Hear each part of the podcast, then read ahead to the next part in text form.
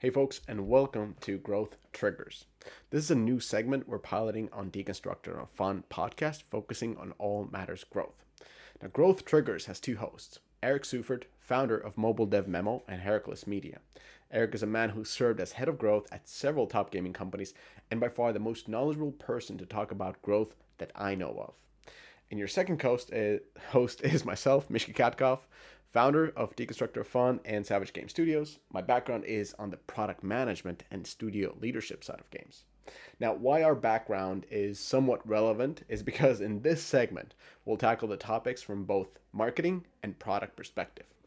So, as we're developing this segment, we'd love to hear from you. Let us know what topics you'd like us to cover and what we can do to improve. I hope you enjoy the show, and I hope we're able to earn all five stars. Before we start, as always, big thanks to our sponsors.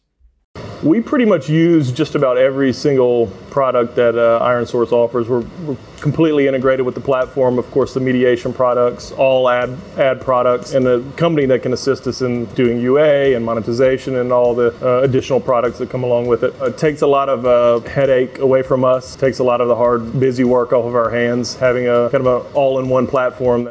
You just heard Andrew Stone. He's the CEO at Random Logic Games, who use Iron Source's platform to grow their games in the smartest way possible. If you want to grow like Random Logic, you can get the SDK on Iron Source's website. That's ironsrc.com.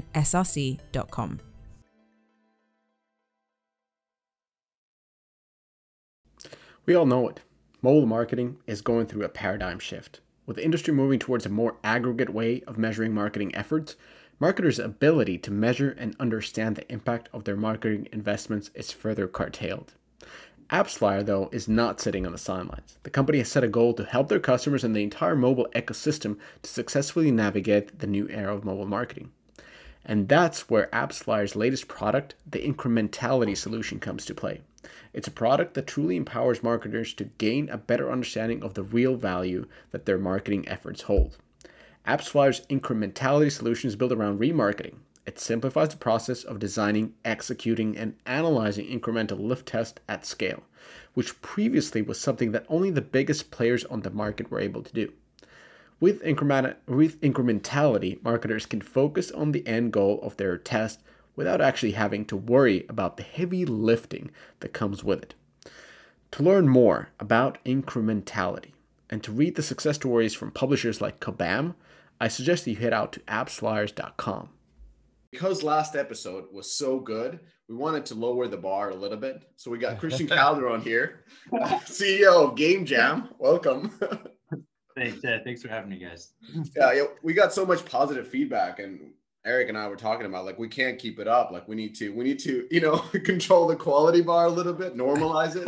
so, Christian, really great to have you on. thank you, thank you. Glad to be here. Glad to be here. so let's let's talk about let's talk. A bunch of stuff has happened. Um, Adjust got kicked in the teeth. There's an outage in Ad Colony. Um, Christian, what's what's going on in the world of growth, which is actually your growth. We give you a lot of shit, but do you you have so many so many installs for Game Jam games that it's embarrassing. Yeah, no. So it's it's been pretty uh, pretty interesting. So one thing we know, I got an email from Ad Colony saying that there was an incident on their platform uh, where there was a, a, they said quote unquote um, uh, approximately uh, there was revenue uh, a revenue well an influx a drastic influx of revenue well outside of the norms whatever that means uh, due to an error that has been reverted. Uh, so I didn't really know what that meant. So, anyways, we we went and back and digged in. And what we found was that there was just a huge latency problem, just a big uh, big influx in latency. And one of the issues is when you have a, a major problem with latency uh, with with bidding, it just destroys the entire waterfall. Um, so it was it was just it was kind of a bummer because uh, and, and, then obviously they um, they said to, to correct the, the problem, uh, they gave us a figure, and they said that you know to correct the, the amount of money that you know we lost historically, that they would guarantee uh, to, to fill any requests that are uh, 95% uh, comparable to the requests that we had lost. Um, so they, they, had they had agreed to to fill uh, future revenue uh, because of, of what happened with the, the latency issue in, in, in the past. So it was kind of a bummer. Um, yeah. We ended up having to uh, you know, temporarily remove them, um, but it looks like they have the issue under control now. Yeah, that happened. And this I think it was a. I think it. This is post Digital Turbine acquisition because they were acquired recently, right? Yeah, this is post post acquisition, and they were just sure partying, dude. They were just partying. It's it's okay. a lot more customers, but yeah, yeah. I mean, it's just one of those things. Um, but I, I think you know, moving forward, uh, this kind of you know let us it, eh, because of this we responded and and building more tools around latency management um, as more and more of these networks are coming into bidding, it's becoming, I guess, more and more important to to keep an eye on on latency because it, it, it just affects everything in the waterfall. But yeah, that happened this week. Hmm. Yeah, you know, I think one of the one of the funny things about like ad tech is that a lot of it is pretty commodity, but a lot of it is actually re- really complex, you know, technology infrastructure, and people um, don't don't recognize that. And you know there's a lot of like moving parts and and latency is is is the name of the game. Like you have to serve these impressions. Like the round trip of a bid request has to be you know milliseconds and that's actually not technologically trivial to do.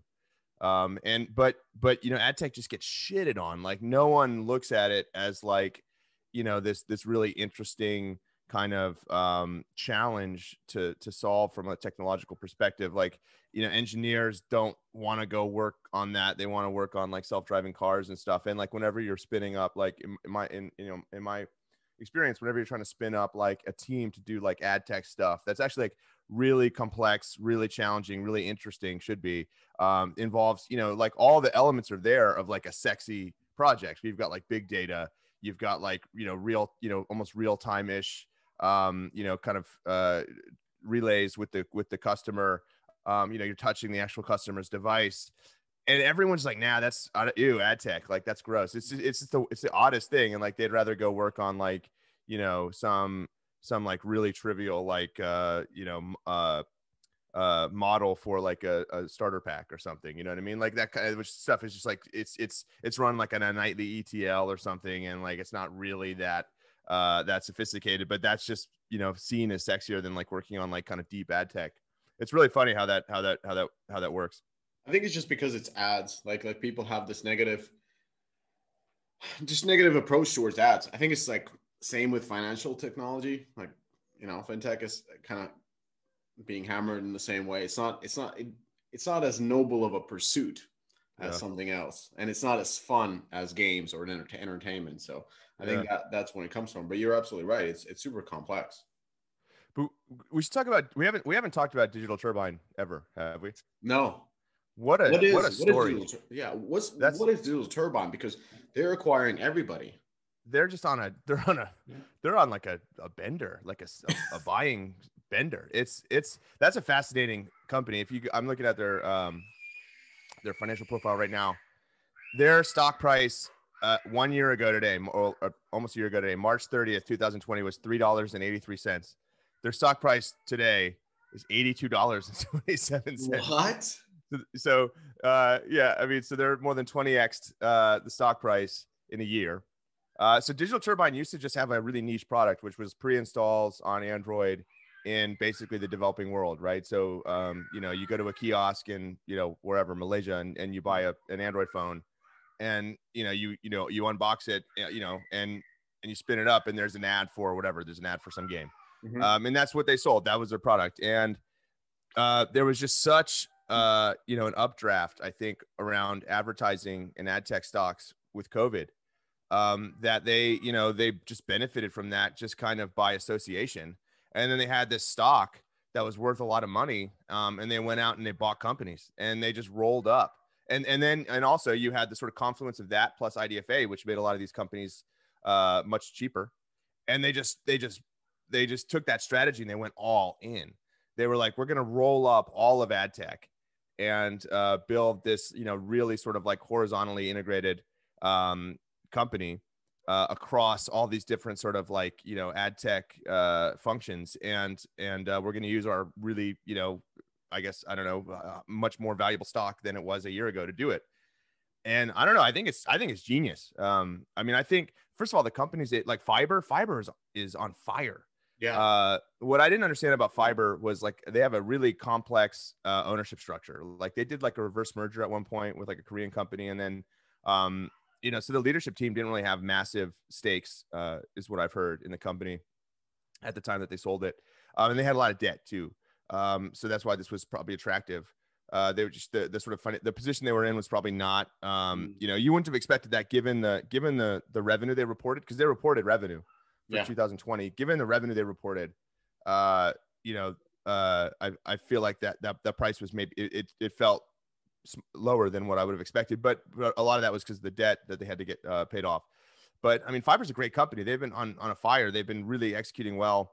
Um, you know Ad Colony I think at one point was like one of the you know top tier ad networks and you know kind of had they had they had done a pivot and um which I don't think was successful a couple years ago towards like brand but they were sort of they were coming back and they were they were making uh, a lot of progress so I just the companies they've been able to acquire are, are really impressive I think they're really well positioned digital turbine to to um be a, a big player in this new ecosystem and it, and they're and digital Yeah, I turbine think- is kind of going towards different directions. So as you said, it's horizontal because everybody else has gone more vertical. Like if you consider the AppLovins or the Iron Sources, they're kind of looking at a more vertical integration.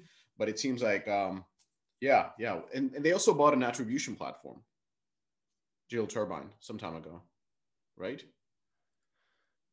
I'm blanking on their acquisitions let me look it up I yeah, think there were so so many. And wasn't Ad Colony acquired by Opera, like at some point?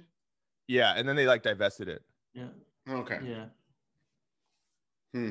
I mean, it was just but a, uh, it was just a crazy month. I mean, you had AppLovin acquire Just, Iron Source, they bought two companies, Luna Labs, and then boom, digital Yeah. digital turbine, turbine came out of nowhere and got you know Ad Colony and Fyber. It was just like it's been a spree awesome. I was uh yeah I was I was listening to a clubhouse two nights ago. There's like an ad tech clubhouse that happens every Wednesday, and the uh, the owner of um, the Luma uh, Luma Advisors, they do like uh, the LUMAscapes. It's an investment bank. I mean, the he was just rattling off all the major like above a hundred million dollar uh, you know deals that have happened um, in the last like six months, and it was like incredible. Like just a massive list, and he, and he compared that to like the the year before and it was just like double or triple or something like that. It- It's there's there's a frenzy, and you know what? ATT hasn't even been rolled out yet. I feel like it's only going to accelerate. Yeah. What is um what's your guys' view then on Vungle? Because they they acquired GameRefinery recently. Are they also looking into that horizontal integration or what's what's what's their position in this in this crazy game of acquisitions? I mean, they're backed by Blackstone, so they should have all the money.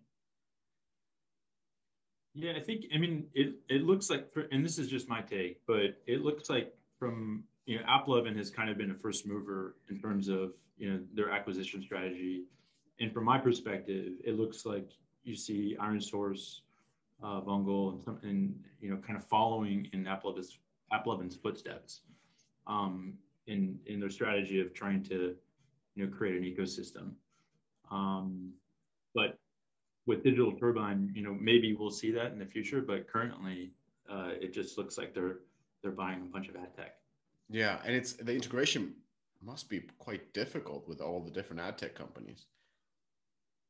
Right? Yeah, yeah i mean I don't. These are I, big I don't know how. Well, they're also just very different, right? Like Yes. the, the Yeah. the products that like the the pre-install product. How do you integrate that with something? It's really tough. Um, I don't know. I mean, maybe they just don't care. Maybe they're just like an aggregator. Uh, I mean, I don't know. Fyber. I, I would guess, you know, if you buy Fyber, like just the way that they've been executing, you just say, "Hey guys, keep doing what you're doing. We Mm. just wiped out your debt, right? Now we can resource you fully.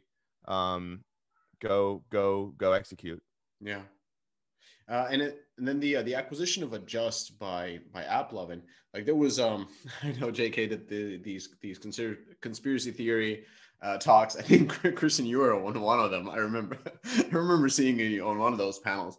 But if you look at the financial, isn't it more like isn't one of the reasons at least, and perhaps a pretty big reason, the fact that ad tech makes less than less than I think less than 25% of all App AppLovin revenue, and most of it is coming out of games. So with an acquisition of Adjust, like at least it's just revenue. So they increase the revenue coming in from ad tech, and they're valued at more as an ad tech company. So that's like 20 to 30 times your EBITDA or your revenues rather than a game company, which is 10 to 15 times your revenue. Like, can that play a role? Well, I mean, I, from a, from an M&A, from multiples valuation perspective, uh, sure, I guess it, it, could, depending on how you, you value the company. I don't know this, the specific split, but it definitely looks like a majority of AppLovin's growth is coming from uh, the gaming gaming yeah. side of the business. And, and in, in their S1, they they only talked about apps. Like they don't even talk about games. They're like, yeah, apps this, and this is our flywheel. Everything is great. And, right. and when you look deeper, it's just like you guys are making money out of games. So you're you're kind of a gaming yeah. company. Yeah, I don't I don't think the multiple really I don't think that like multiple math played a, a role. I mean, for, mm. for, first of all, you know, at, adjust revenues are just going to decrease over time, right? So a lot of times when you do this kind of modeling, it's you know you've got a, a discounted cash flow where you've got uh, like a growth rate baked in. Well, in adjust case, you'd have to bake in, you know, like a, a degradation rate just because you know what's going to happen. Um, it's like a distressed vertical. It's a distressed category. It's just it, it hasn't happened yet, right? Like we've got this, uh, you know, you've you've got this just this this this, this sort of moment coming, which, which you know we have no exact timeline for, but we know it's like kind of near term. Um, I think yeah, you could maybe that was it. I I just don't think that that was the calculus because that would have been um I don't know, like because first of all, I mean, you, have got you know just just just sort of uh, unpredictable events like what happened yesterday with Adjust, um, at, and, and at the same time, you know these com- these companies are locked in with contracts, so you've got like okay, well we've got a you know let's call it on average there's seven months left on everyone's contract, right? So you've got that locked in, but after that, I mean, you're just gonna have a massive step change down in terms of revenue. So like, it doesn't feel very dependable. Mm. Um, my sense was it was more for the tech. It was it was you know that's why you'd buy I think a company like that in this environment. Um, and I'm hearing rumors about more acquisitions in that space for that reason. Yeah. Right. So I, I feel like it was just the tech. It was not, and not to be conspiratorial. I don't think it's conspiracy theory to say, hey, adjust, you know, we talked about this a couple episodes ago. Just yeah. wants to build a content fortress, right? And this supports that. This is an identity system. Um, and this helps them stitch together basically an app ecosystem uh, that looks like an app store without an app store or storefront. Um, and I feel like that's a totally valid uh, explanation, and it makes a lot of sense, you know, in this environment.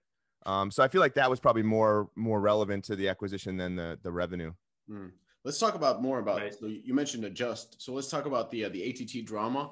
Let's talk about like Eric, like, can you update? And then Christian, you're in the trenches with the ATT drama, so I want to hear your opinion after Harry kind of wails in. So, like, what what has been happening? At least in Finland, we're already getting the ATT prompts on all the on yeah. everything that I install. So here, it's it's in full force, and um, and with the adjust, it was basically uh, there was um, so the way I understood is the the uh, the the uh, Just and other attribution platforms were pushing this fingerprinting um, as as part of the um, as part of the SDK, and they're being banned, as Apple would say they would be banned, but Adjust was seeing it more as a probabilistic attribution.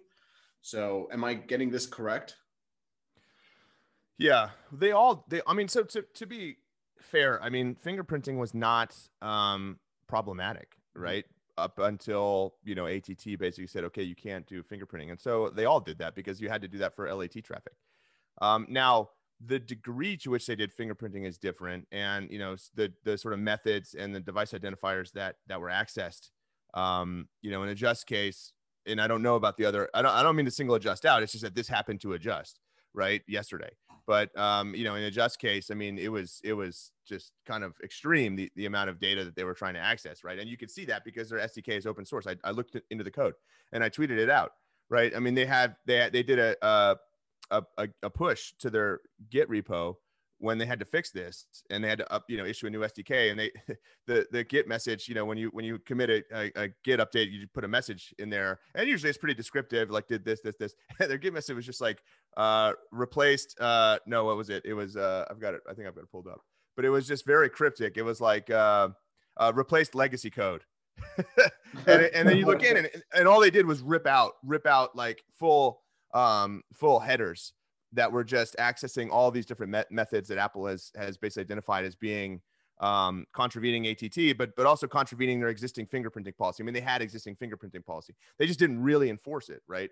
Um, and so what I had heard is I got kind of a heads up on this on the 30th, and you know I posted this in our in the Slack that we're all a, a member of, right? And I said, hey, has anybody else seen this? Because I just heard that you know justice being justice being looked into, and everyone was like, no, I haven't heard this. And then the next morning it was like, you know, uh, Armageddon for anybody that had an adjust SDK and was doing an app update. They all were getting rejected. Now it turns out that Apple wasn't in some of the in some of the rejections. Apple was saying we're rejecting you because you have the adjust SDK integrated. In some, they were they were uh, rejecting uh, the the sort of ex- explanation was that well you're accessing these methods um, and you need to do a code review. Um, and so that may not have been related to adjust in every single case. They may have just said, look, we're, we're, we're actually going to enforce these standards that we've had that we just have looked the other way on because they were used for doing LAT uh, LAT sort of identification. Because going into ATT, we're not going to allow that at all, and so we might as well you know start enforcing the standard now. Um, but it, it's that's I mean that's a pretty I think it was the the big the, what what made that um, a really like sort of important moment was that it shut down this argument that there's really any sort of sidestepping ATT through fingerprinting. There's just not going to happen. I mean, if, if, if, if Apple like has said, Hey, look, you know, we're enforcing the existing standards, you know, to this extent, then like, what are they going to do when they actually roll ATT out? Like there is no workaround that involves fingerprinting. And that's to be, to be honest, like a lot of the, a lot of the, um, you know, a lot of the attribution companies have been selling that. Look, we can get around this. Don't worry about it like it's not that big of a deal. Yeah, there's going to be some loss of efficiency because fingerprinting is not as as uh, as precise, but we our fingerprinting solution uh, is is is better than most, and also we we call it uh, you know probabilistic attribution, and we've we've we've we've sort of uh, made sure that Apple is is okay with it, and like that just has never been true. Like none of that has ever been true. It was just a sales technique, and we're seeing that. Like, and if your your app update gets rejected, that's a big problem. And if you have to do an SDK update, that's a big that's annoying that's like a full day of work. Yeah. So uh, yeah, I mean, I think we're just seeing now that like, okay, Apple really means what it says, right on its on its ATT website, where we will not allow fingerprinting. You cannot fingerprint. You cannot access these device identifiers for the purposes of uh, of, of doing identity. And I mean that to me just just well okay then that that settles it that should be settled science now fingerprinting will not work for attribution post ATT. Mm. Christian, I mean you're you're in the uh, you're in the trenches here. You're you're what second fastest growing hyper casual publisher in in 2020 so this is big for you. Like what's happening on on the uh, on the front? Yeah i mean so luckily for us uh we're we've been using tenjin and from the very beginning they've been upfront like with their strategy of not going uh, the finger fingerprinting approach.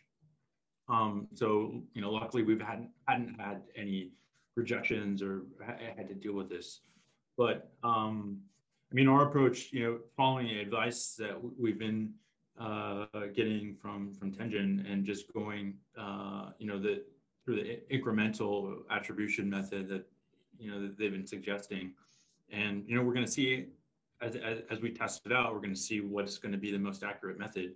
Um, whether it, we're using some kind of incremental approach based off of uh, some kind of user behavior or some kind of revenue behavior.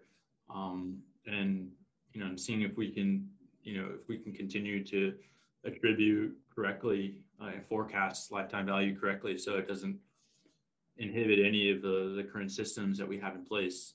But but luckily we've we we didn't you know buy into the pipe dreams of yeah well let's continue to use fingerprinting and and see if we can how long we can get away with it for um, from you know we, we've we've been already building our models based off of the incremental attribution model that Apple's been uh, suggesting from the very beginning.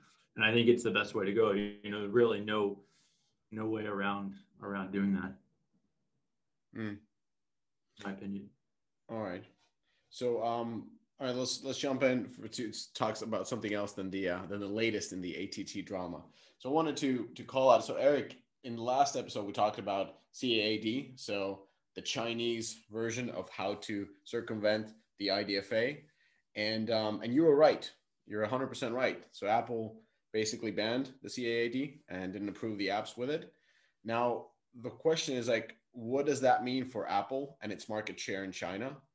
And on the on the one hand, like you know, pretty brutal because there's such a big big set of Chinese devices and Chinese manufacturers that could take the market space because they don't have to um, limit themselves with this IDFA. But on the other hand, like the, the, the Communist Party hasn't been you know forthcoming towards all the app developers. Like it's been really difficult to launch games. There has been uh, I was reading about all this stuff where they limit your playtime and and they weren't you know they weren't the biggest fans of game companies as it as it were before. So is this a handicap for Apple or or what do you think?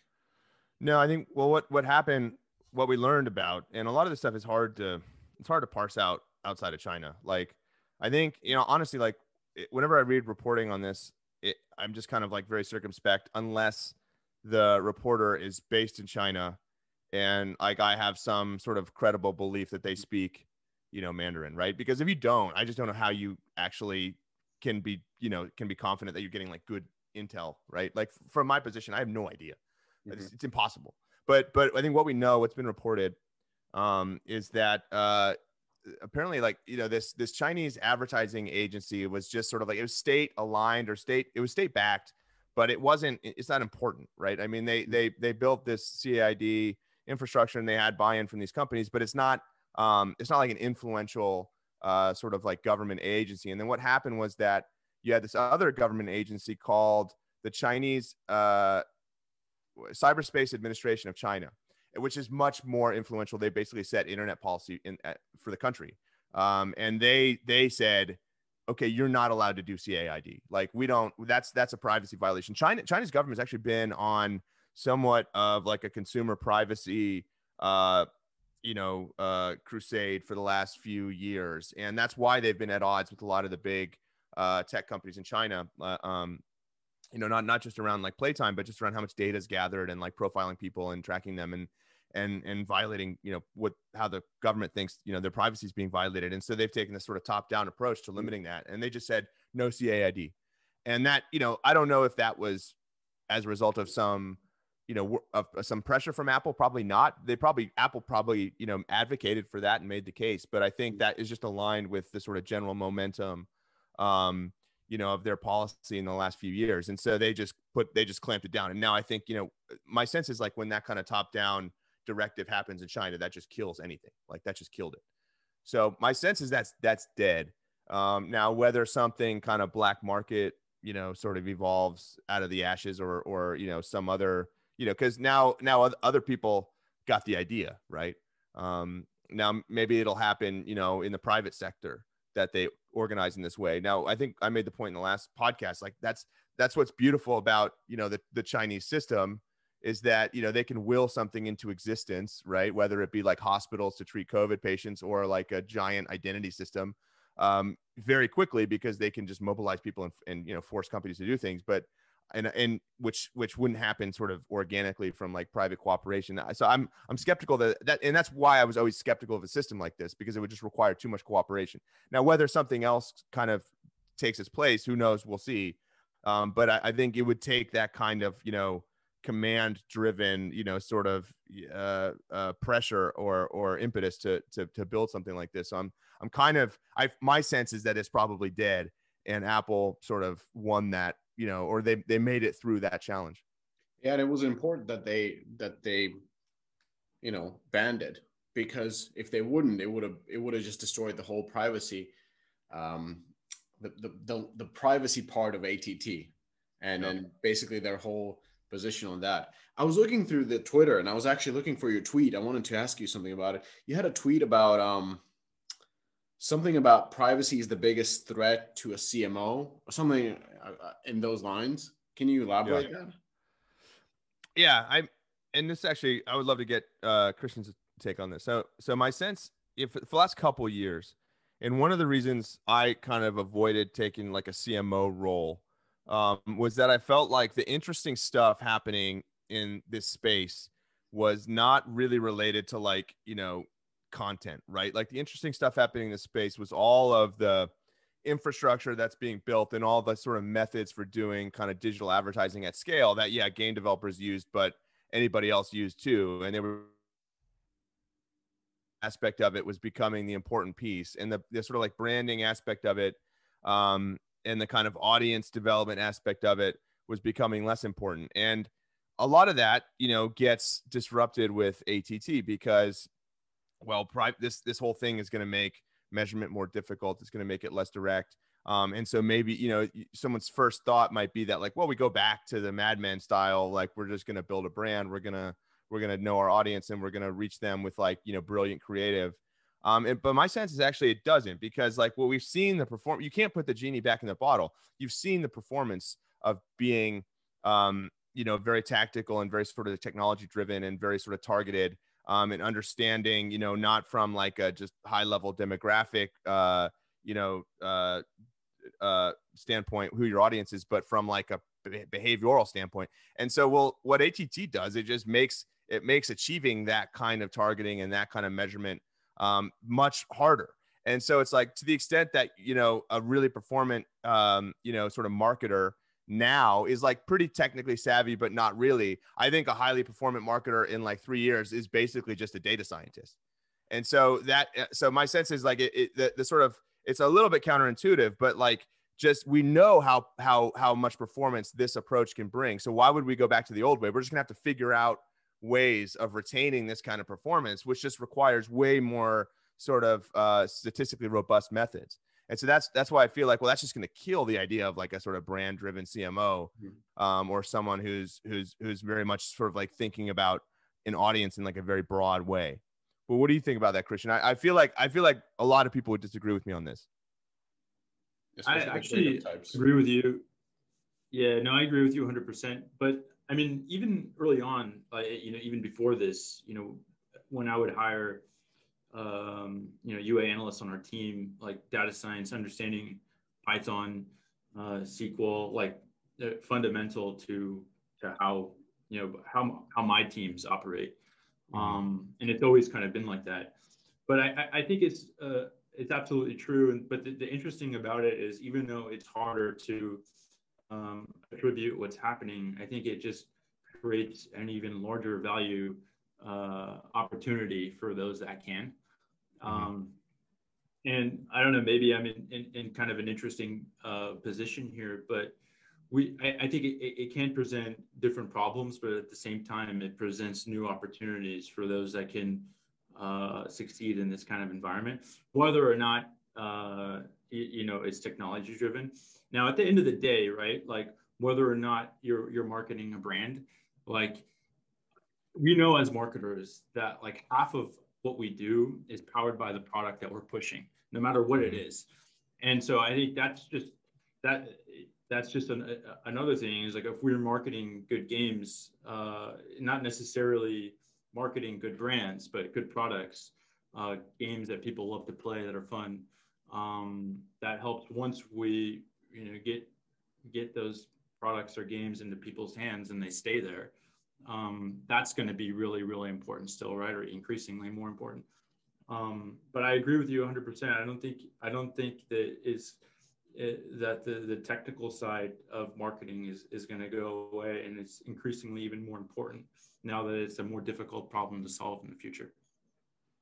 Mm, that's a fascinating point because there has been a counter argument to that because of this the, these all limitations because facebook and google have been so powerful and it's just so easy that uh, the focus is shifting more and more towards creative and um, and especially with you know with the Playrix and the AppLovins and the tactiles uh, the uh, the power of creative has been so powerful that it has kind of shifted like it has i think opened up the door to uh, more creative marketers and they have been able to uh, to kind of you know get some clout but, but let's be real here. Like, is it really creative or is it CTR? Right? Like, is it is it really the creative or is it like okay, like when you click something twice, I'm going to send you directly to the app store or I'm going to time this.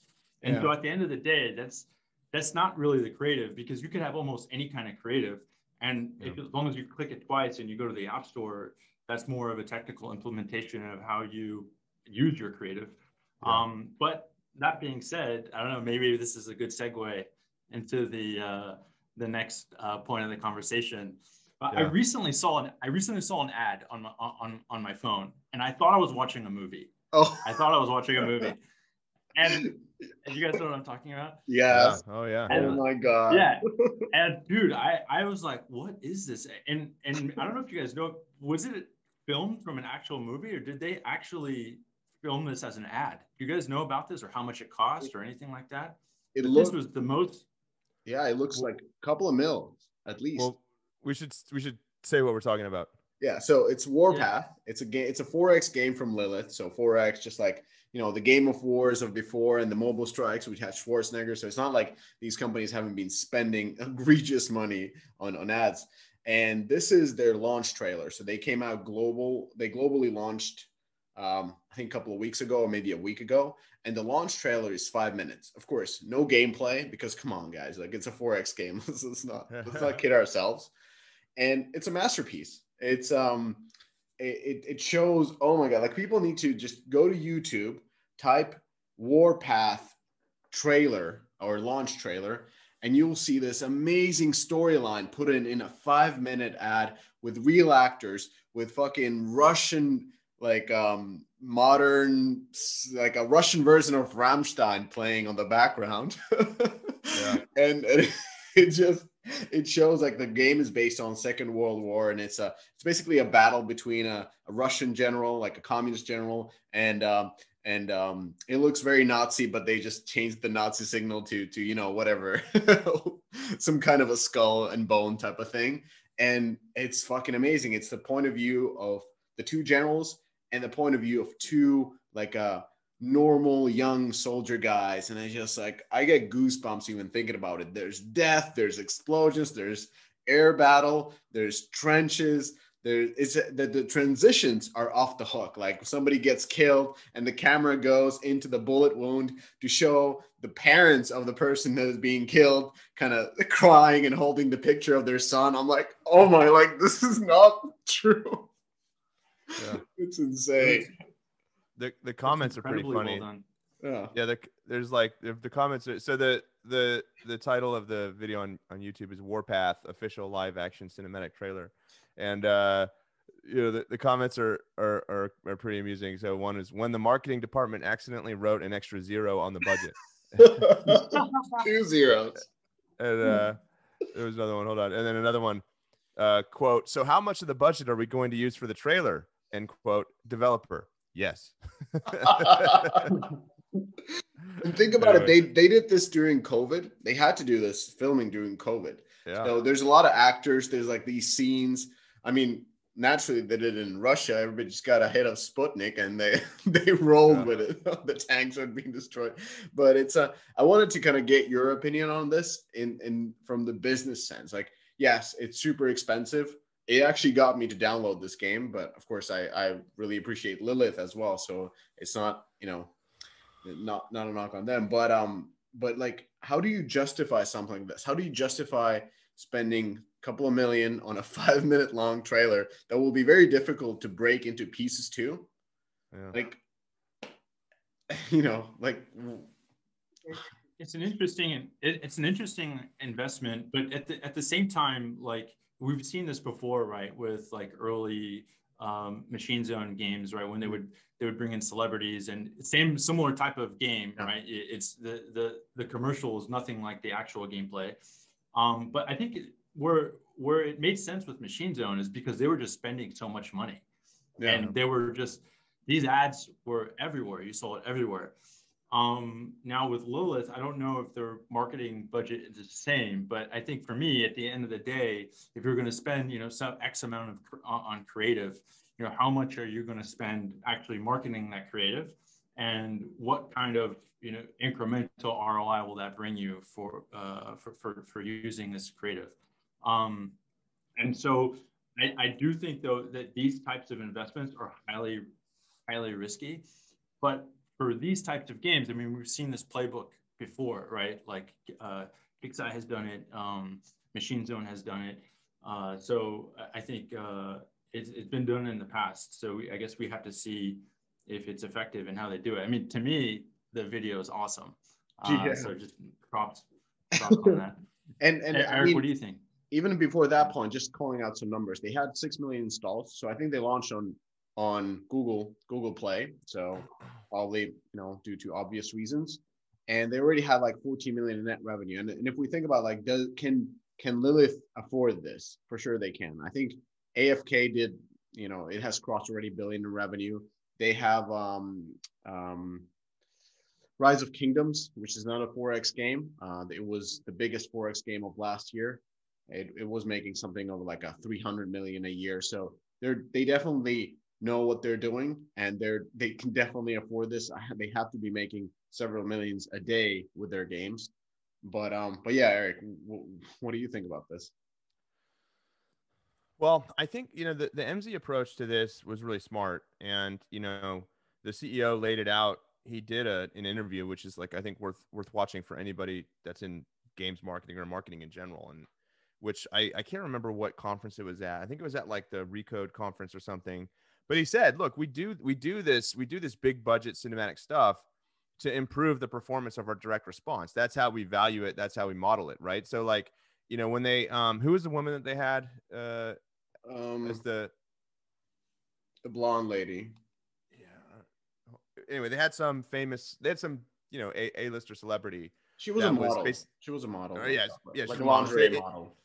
Which they integrated her in the game and they built a bunch of you know TV ads on top of that. And they ran TV ads but the idea of the TV ads and having this these celeb integrations was just to drive like recognizability and earned media so that their direct response ads improved right? Because they were they were spending so I mean like Christian said they were spending so much money and they basically saturated every channel. And and and the CEO talked about this in this in this um uh you know in this in this interview he's like look you, tv ads are not important for us. Tv ads on their own are not important to us. You you, you your industry cannot provide any meaningful data. We would never scale that like on its own. The only re- you know we tv ads to us was like that that last layer that we added on top that the only the only reason we would spend money there is that it sort of like percolated down and made every other layer beneath that um, more valuable. But you never start with TV ads because it's not it's just not measurable. There's no there's no transparency there. And he and he just like ripped into the the TV advertising industry. Like you're you're you know you know your industry is like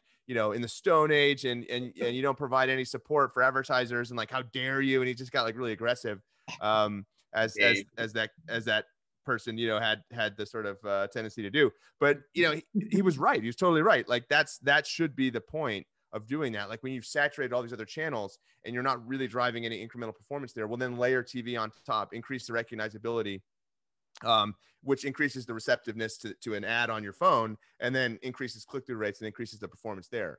This is kind of taking the other route because like this is the first time I've heard of this game, Yeah. right? And and of course, just uh, but you know, by definition, because it this is the launch trailer, right?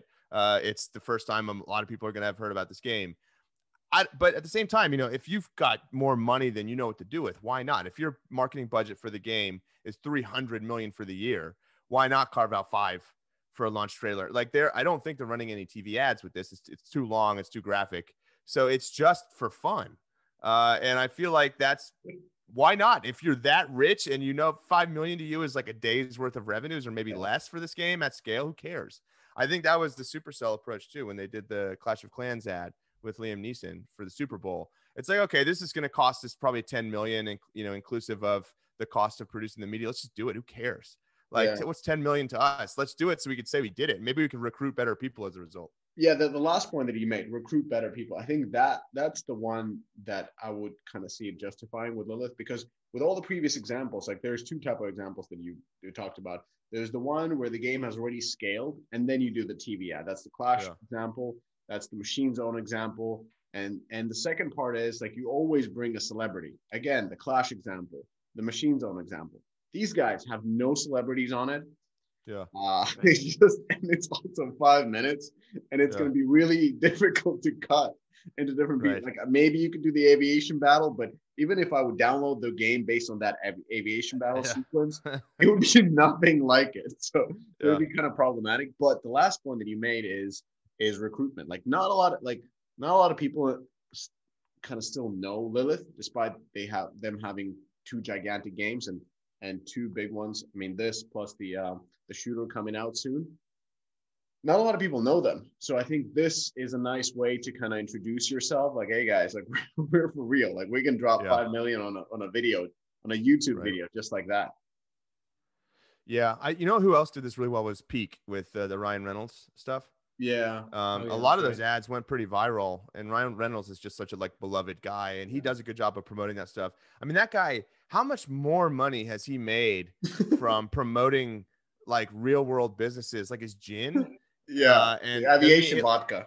and the, he runs a uh, like a he, he's partnered up with like a mobile phone like a the burner phone like I don't know what's it called they there's like a mobile phone company that like Cricket or something like it's they make burner phones basically or and, or like pre pre uh, pre purchase like mobile uh minutes or in gigabytes and he's he's, he's promoting that like that guy's must he's he's got to have made way more money same with Clooney with that Yeah. tequila uh, which is good tequila actually but uh uh he made like a billion dollars selling that company like he's never he's never gonna act again he doesn't care just artsy movies afterwards. Yeah, it's uh it's it's crazy. But maybe maybe through that you can buy some some of that independency out of from Hollywood and you can just do whatever you want because you have so much money so you can make your choices. You know, Yeah. just versus being, you know, forced to do another action movie, you know. Or or another Disney flick. You're like, fuck, all right. I've just bought a new house in Malibu. Let's let's shoot this. Yeah, man. Uh, I read uh, I read this book called Billion Dollar Whale recently, which I was like late to the party on because it, it's it's a couple years old. But it, they were talking about this this guy. Basically, it's the story of this guy who, um, I won't dig into details, but he basically like uh like uh stole billions of dollars from this Malaysian uh uh state fund. It was an investment fund that he Mhm. he like convinced the prime minister to set up, and he he like embezzled just like a billion or a couple billion dollars, and he just used it to party. He just he just he just like would tra- he bought a jet Two to party. He uh, billions. He would just travel all around. He bought a jet. He would travel all around the world partying. He would he would spend like two million dollars a night in a club. He would buy like he would buy like a, a two hundred thousand dollar uh champagne procession where he just paid he just bought up all the champagne in the club and then you know, they put the sparklers in and the, and you know like the waitresses would just walk around and then his and he would get in like fights with people who could who could buy up the more champagne to have the bigger procession and they he'd blow a million dollars doing that in a night but anyway this uh he um he bankrolled he bankrolled the production of the wolf of wall street and uh what was so the, the thing was like martin scorsese and, and leonardo dicaprio had wanted to make this movie that was like way out there. You know what i mean? If you've seen the movie it's like it's it's pretty raw in some cases and the studios like, nah, it's too. We got to tone it down, and we're not, we don't want to make this movie. Why would we want to make a movie about financial fraud? People don't want to watch that. And this guy came in and was like, I'll make your movie. What's your budget? And and then they like quote some numbers like double it. And so and so he just like bankrolled this movie, and you know then because he wanted to party with Leonardo DiCaprio. That was the whole reason he he so they started this this uh, movie production company, Red Granite, just to make this one movie, and uh and party with Leonardo DiCaprio. But like you know these these people are just desperate to get out of this Hollywood ecosystem, which actually is like quite conservative and constraining. Um, Yeah. And so, you know, hey, if, if you're Clooney, you made a billion selling tequila, like you, you could just wait forever to do your next movie. You're gonna wait until like the perfect opportunity comes Yeah. along. you can you can do whatever movie you want. I mean, uh, it, it was the same thing in in, a, in Schwarzenegger's book. Like when he was Yeah. explaining, kind of like he had all the money before he he was Right. he was going into into the movie, so he didn't have to do those bad guys action roles. Like he would be like, "No, I want to be a hero." They're like, "What are you talking about, dude? Like, look Yeah. at you, like you're a villain." Like, Yeah. no, I'm a hero. And then, he would just- and then because he had all this money from investments and whatnot, he was able to choose his roles. So uh, Yeah. I understand that. Like you can you have better control of your career when you have financial independency. Right. Schwarzenegger was in Mobile Strike, right? He did some ads for Machine. Yeah. I mean, I'm talking about 90s Schwarzenegger, like the, Yeah, yeah. the 2020 Schwarzenegger. You know, he has to go for the dime. So, or maybe he does the uh, maybe he does the mobile strike just to just no, I don't know. Actually, he's the, the movies that he's been lately making. You know, like lately, I mean, last 15 years are not yeah. maybe maybe the cutting edge. Yeah. Right. Yeah. Yeah. Um, but How um, do you guys how do you guys yeah. feel about brands uh, jumping into uh, into games? I mean, I, I feel for us at, at Game Jam, I don't know if this is I'm not trying to plug our, our company or anything, but you know, one of Go the strategies that that is we had. so Go for it, man. Uh, this is like What is- second biggest growing. You got Marshmello in your games. You got you got uh Tekashi six nine six. Is that is he six nine or six or is it just six nine? It's not six nine six, Yeah, right? six, No, six nine. No, No, 'cause he's no. got yeah, six nine. he's got he's got 69 tattooed on his body in 69 places. Yeah. But no, no. But one of my questions is, is I think you know, for, for me, I feel like it's just surprising that there's it, it doesn't exist more in, inside the games. I mean, we see brands a lot. You know, for example, in some of the even in, in a lot of the uh, scenarios we just discussed into advertising, right, to help promote the game. Um, but it's funny that we don't see this so often in the games themselves. Like you know, like Arnold inside of the game or Kate Upton inside of the game, um, like having her own game. I mean, we, we we've seen a few situations, but I'm, cur- I'm I'm curious if you guys think we'll see this more often, especially with um, with, with iOS 14.5 and because it, it, it, feels like you know you guys were discussing brands like right mm-hmm. like how do you what is a brand? Like how do you create a brand? Well, there's brands that already exist. So and and they already brands that already exist that already have audiences. And so you know you know my thought is why not just tap into those audiences by by making games with those with those brands you guys think this is something you will increasingly see more often in in 2021 you know in the next few years I, i'll do my take which is not not as good as eric's but here's like if we're talking about actors, then usually we know them from the roles. Like Schwarzenegger is one thing, but we usually know him as a Terminator or, or something else. So, like, so I understand with artists, but even like, do the artists own their own like like own their um what do you call it the, their their appearance or does the uh does the um the music publisher or the the record company do they own own that like likeliness so it's it's always a question mark. Like I've actually talked to some of these uh, actors from from some of these shows and kind of trying to get them into a game.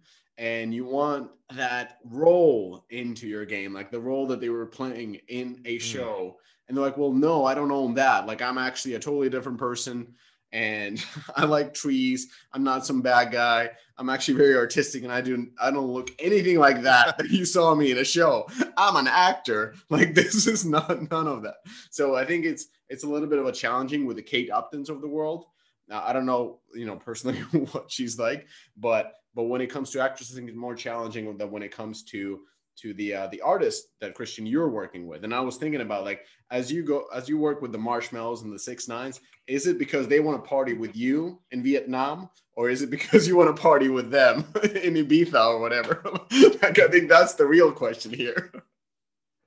That could be a that could be a good that could be a good way to, to build a competitive advantage. Just yeah. be known as like the biggest party animal. Like yeah. oh, if you're in Southeast Asia, you got to go party with Christian and by the way, if you party with him, you're probably going to end up signing a deal at the end yeah, of the night. You know, you might be in the latest game. You, you, just party with with Christian like one one weekend, and you know, in Bangkok. Never know, never know. I mean, that's that's that's my strategy. Once COVID uh, kind of fades away, I'll be the setting up uh, Austin as like the the hub. Yeah, yeah. Let's go party, man. Bring a good pen for signing a contract. Yeah.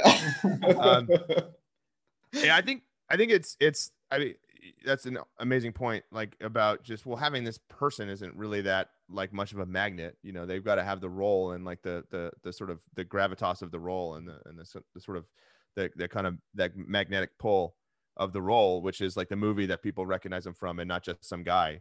Um but also you know what? Just a lot of these actors they just get bad advice and they're not really savvy business people like I've worked with a couple. I mean, I used to do a lot of these, help do a lot of these licensing deals, and just negotiating with these people is just like a nightmare.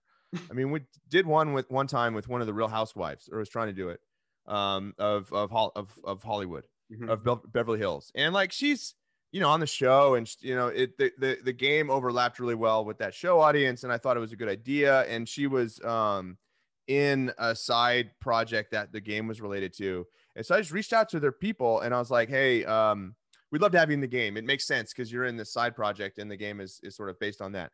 And her manager was like, yeah, a million up front. And I'm like, no, come on.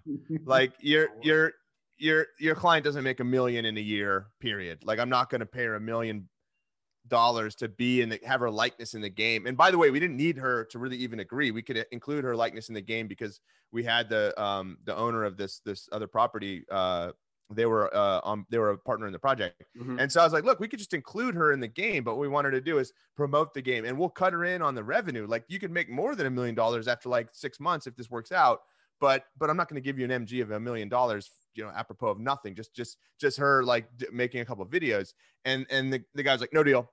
And it was like, well, so you're going all or nothing on a million dollar MG? Like, what your, your client doesn't need any extra money? Like, if this was 200K up front Mhm. or 100K up front, that would mean nothing to her? I don't think so. I think that would actually be a reasonable amount of money. And this guy was like, nope, no deal, a million or nothing, because he's getting his fee. His his his cut is is not is trivial, right? Unless it's a million, because he's Yeah. getting 15%. So his cut is trivial unless he gets a million. So he's only looking at deals that make you know an impact on his sort of lifestyle, not his clients. And and dealing just dealing with that, it got really frustrating. I mean, just like totally irrational people. And you know, at some point, you're like, you know what? Uh, it's a waste of time. Yeah.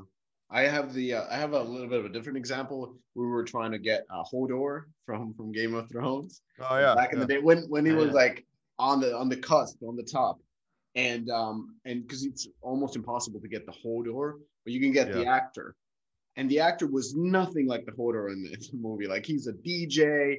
He's like a he's like a very gay friendly DJ, and there's nothing wrong with that. But it was definitely not what we're looking for that game because we were looking for that big guy who's like a Yeah. you know, hold the door type of guy. And um, yeah, it's just that that's how I was thinking, like how different the the person was from the role, which is of course they are very different.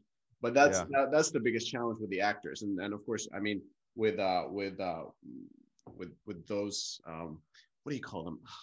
Real TV shows. Um, yeah, reality stars. reality, oh, they're yeah, reality TV. Yeah, it's different. they're the they're they the are. worst what you see. because it's just a money grab. I mean, like you can understand too. It's like right? there's no longevity in this career. I've got to just wrap my arms around as much. It's like those games where you know you'd have the, the gloves and you put them into Mhm. the box. You're trying to grab the money. Like, that's it. Like they got 30 seconds and they got to grab as much as they can because then they're going back to the insurance agency or whatever. Yeah. You know what I mean? Like the and and uh and, and it's over. Well, the, the longevity in the uh, reality TV is only like how how much more outrageous you can get.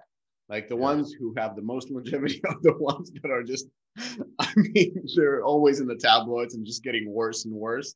You're like that's the only way to get longevity. So I think that the reality star that has less longevity is actually probably more sane person when when it's all said you know said and done.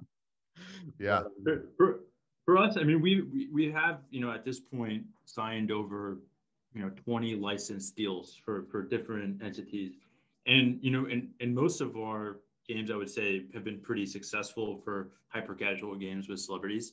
And I'll tell you, and no MGs, nothing like that. But you know, the secret, and this is this can kind of backfire on you. And Eric knows what I'm talking about because he worked with me on a game once where this backfired on us. But you know, one of the the secret is, is is you get the celebrities i think to to help with the game design right and to help in and to Mm. to look at the game early on and Yeah. to give their feedback and to give give give ideas on on what they think you know that could be in the game and you know as long as you know as long as the the celebrity you're working with you know is is not Lil Wayne then uh, Listen, what are you talking about? You're working with Kakashi Six Nine. Did you did he uh FaceTime you out of jail? Like, how did he give you feedback for the game? No, I mean, well, you, you, send them builds and, and you get their feedback on, you know, on the art style, on the characters, on who they want inside the game, and and the game mechanics, and um, and any any additional features that they would want to put in the game. And you know, for the most part, I, I think that it's interesting, but they have interesting ideas that you know sometimes they're cool with things. Like for example, like Tekashi Six Nine was a really really interesting guy because he was a little bit like Eminem in the sense that he's okay with kind of you know making fun of himself a little bit and, and playing up on how people portray him, right? And um, which is not you know very common. And so, but he's okay with like playing up on yeah, like people are calling me a rat and like we should make we should make me a rat costume in the game and you know things that are that are pretty funny, right? Like and something that That's I cool. personally wouldn't wouldn't have suggested. You know what I mean? Yeah. Like, hey, can we, you know, given given his you you know who he is, but like um, but having their input on the game and the game design, I think, can be in most in most situations can be really valuable. Uh, and for us, it, it I feel like it also gives the celebrities more buy-in and it gives, gives them more ownership over what the game is. Um, but yeah, I mean, sometimes this can backfire. Uh, Yeah. So it, what I would say about that is, you know, sometimes, you know, you hear about rappers who like put on this persona, right? Like they they pretend to be a thug and they pretend to be, you know, from the streets and they pretend to be to be they pretend to be gangsters, but in reality they're not. Um, and sometimes that persona is really who they are and how they think, and uh, and and, and, and what and and what the second group of people would want in a game is probably not what like a mainstream audience would want to see in a game. That's all I'll say. Yeah, or or an Apple reviewer. Yeah, or an Apple reviewer. oh my god! All right. Well, hey, we we uh we spent an hour uh, of other people's time. This was fun, but, I don't know how the listeners took it. Uh, a lot of good content. Um, Christian, what do you have going on in your life? So next week, um, I'm going on vacation with my team. We got a nice little uh, island out in Quoc. We're gonna fly out there, get some beach time, relax. It's the first uh, vacation since since COVID, so you know, kind of hit. So we're really excited to take some time off. Um, and yeah, it's gonna be exciting. Uh, really, really looking forward to that.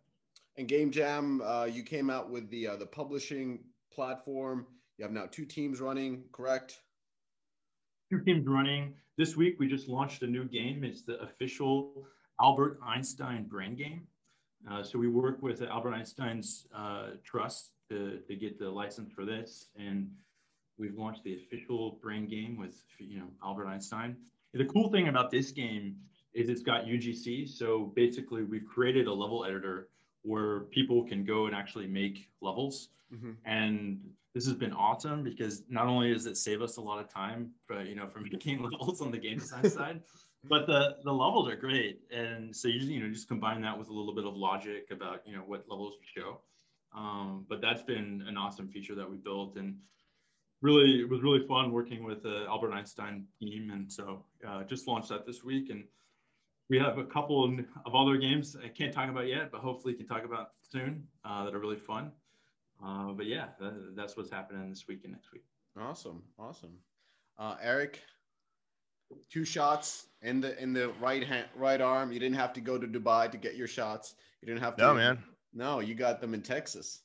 Two shot Suf. That's right. Yeah, I'm I'm vaccinated. I'm ready. I'm going out. I'm uh no, I don't know. I'm same old, same old, same old stuff going on. You can follow me on Eric underscore Seufert or mobiledevmemo.com. All right. Well, that has it. Thank you, folks, for listening to Growth Triggers.